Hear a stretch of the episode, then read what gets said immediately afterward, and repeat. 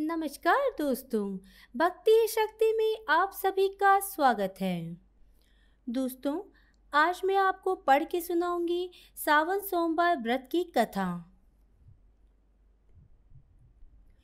एक समय की बात है, किसी नगर में एक साहूकार रहता था। उसके घर में धन की कोई कमी नहीं थी, लेकिन उसकी कोई संतान नहीं थी। इस कारण वो बहुत दुखी रहता था। पुत्र पाने के लिए वह प्रत्येक सोमवार व्रत रखता था और पूरी श्रद्धा के साथ शिव मंदिर जाकर भगवान शिव और पार्वती जी की पूजा करता था। उसकी भक्ति देखकर एक दिन माता पार्वती प्रसन्न हो गई और भगवान शंकर से उस साहूकार की मनोकामना पूरी करने का आग्रह किया। पार्वती जी की इच्छा सुनकर भगवान शंकर ने कहा हे पार्वती, इस संसार में हर प्राणी को उसके कर्मों का फल मिलता है, और जिसके भाग्य में जो हो, उसे वही भोगना पड़ता है। लेकिन पार्वती जी ने साहूकार की भक्ति का मान रखने के लिए उसकी मनोकामना पूर्ण करने की इच्छा जताई। माता पार्वती के आग्रह पर शिव जी ने साहूकार को पुत्र प्राप्ति का वरदान तो दे दिया, लेकिन साथ ही ये भी कहा कि उसकी बालक की आयु केवल बारह वर्ष होगी। माता पार्वती और भगवान शिव की बातचीत को साहूकार सुन रहा था। उसे ना तो इस बात की खुशी थी और ना ही दुख। वह पहले की भांति शिव जी की पूजा करता रहा। कुछ समय के बाद साहूकार के घर एक पुत्र का जन्म होता है। जब वह बालक ग्यारह वर्ष का हुआ तो उसे पढ़ने के लिए काशी भेज दिया गया। साहूकार ने पुत्र के मामा को बुलाकर उसे बहुत सारा धन दिया और कहा कि तुम इस बालक को काशी विद्या प्राप्ति के लिए ले जाओ और मार्ग में यज्ञ कराना। जहाँ भी यज्ञ कराओ वहाँ ब्राह्मणों को भोजन कराते और दक्षिणा देते हुए जाना। दोनों मामा भांजे इसी तरह यज्ञ कराते और ब्राह्मणों को दान दक्षिणा देते, काशी की ओर चल पड़े। रात में एक नगर पड़ा, जहाँ नगर के राजा की कन्या का विवाह था। जिस राजकुमार से उसका विवाह होने वाला था, वह एक आँख से काना था।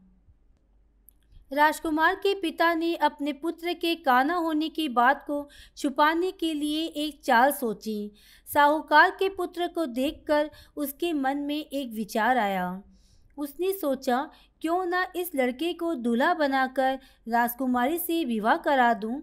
विवाह के बाद इसको धन देकर विदा कर दूँगा और राजकुमारी को अपने नगर ले जाऊँगा। लड़के को दूल्हे के वस्त्र पहनाकर राजकुमारी से विवाह करा दिया गया। लेकिन साहूकार का पुत्र ईमानदार था। उसे ये बात न्याय संगत नहीं लगी। उसने अवसर पाकर राजकुमारी को चुनने के पल्ले पर लिखा कि तुम्हारा विवाह तो मेरे साथ हुआ है, लेकिन जिस राजकुमार के संग तुम्हें भेजा जाएगा, वह एक आँख से काना है। मैं तो काशी पढ़ने जा रहा हूँ। जब चुन्नी पर लिखी बातें राजकुमारी ने पढ़ी तो उसने अपने माता पिता को ये बात बताई। राजा ने अपनी पुत्री को विदा नहीं किया, जिससे वारात वापस चली गई। दूसरी ओर साहूकार का लड़का और उसका मामा काशी पहुँचे। वहाँ जाकर उन्होंने यज्ञ किया। जिस दिन लड़के की आयु बारह साल की हुई उसी दिन यज्ञ रखा गया। लड़के ने अपने मामा से कहा कि मेरी तबीयत कुछ ठीक नहीं है।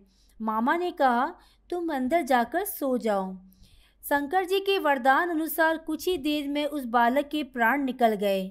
मृत भांजी को देखकर उसके मामा ने बिलाप शुरू किया। संयोगवश उसी समय शिव जी और माता पार्वती उधर से जा रहे थे। पार्वती ने भगवान से कहा, स्वामी मुझे उसके रोने के स्वर सहन नहीं हो रहा। आप इस व्यक्ति के कष्ट को अवश्य दूर करें। जब शंकर जी मृत बालक के समीप गए तो वह बोले, ये उसी साहूकार का पुत्र है, जिसे मैंने बारह वर्ष की आयु का वरदान दिया था। अब उसकी आयु पूरी हो चुकी है। लेकिन मात्र भाव से विभोर माता पार्वती ने कहा कि, हे महादेव, आप इस बालक को आयु देने की कृपा करें, अन्यथा इसके वियोग से इसके माता पिता भी तड़प तड़प कर मर जाएँगे। माता पार्वती के आग्रह पर भगवान शिव ने उस लड़के को जीवित होने का वरदान दिया। शिव जी की कृपा से लड़का जीवित हो गया। शिक्षा समाप्त करके लड़का मामा के साथ अपने नगर की ओर चल दिया। दोनों चलते हुए उसी नगर में पहुँचे, जहाँ उसका विवाह हुआ था। उस नगर में भी उन्होंने यज्ञ का आयोजन किया। उस लड़के के ससुर ने उसे पहचान लिया और महल में ले जाकर उसकी खातिरदारी की और अपनी पुत्री को विदा किया। इधर साहूकार और उसकी पत्नी भूखे प्यासे रहकर बेटे के आने की प्रतीक्षा कर रहे थे। दोनों ने प्रण लिया था कि यदि उन्हें अपनी बेटी की मृत्यु का समाचार मिला तो वह अपने शरीर त्याग देंगे। परंतु अपनी बेटी की जीवित होने की बात सुनकर वह बेहद प्रसन्न हुए। उसी रात भगवान शंकर ने व्यापारी के सपने में आकर कहा, मैं तेरे सोमवार के व्रत करने और व्रत कथा सुनने से प्रसन्न होकर तेरे पुत्र को लंबी आयु प्रदान कर रहा हूँ। दोस्तों, इसी प्रकार जो कोई सावन सोमवार का व्रत करता है या कथा सुनता है तो उसके सभी दुख दूर होते हैं। ओम नमः शिवाय। आज की वीडियो में बस इतना ही।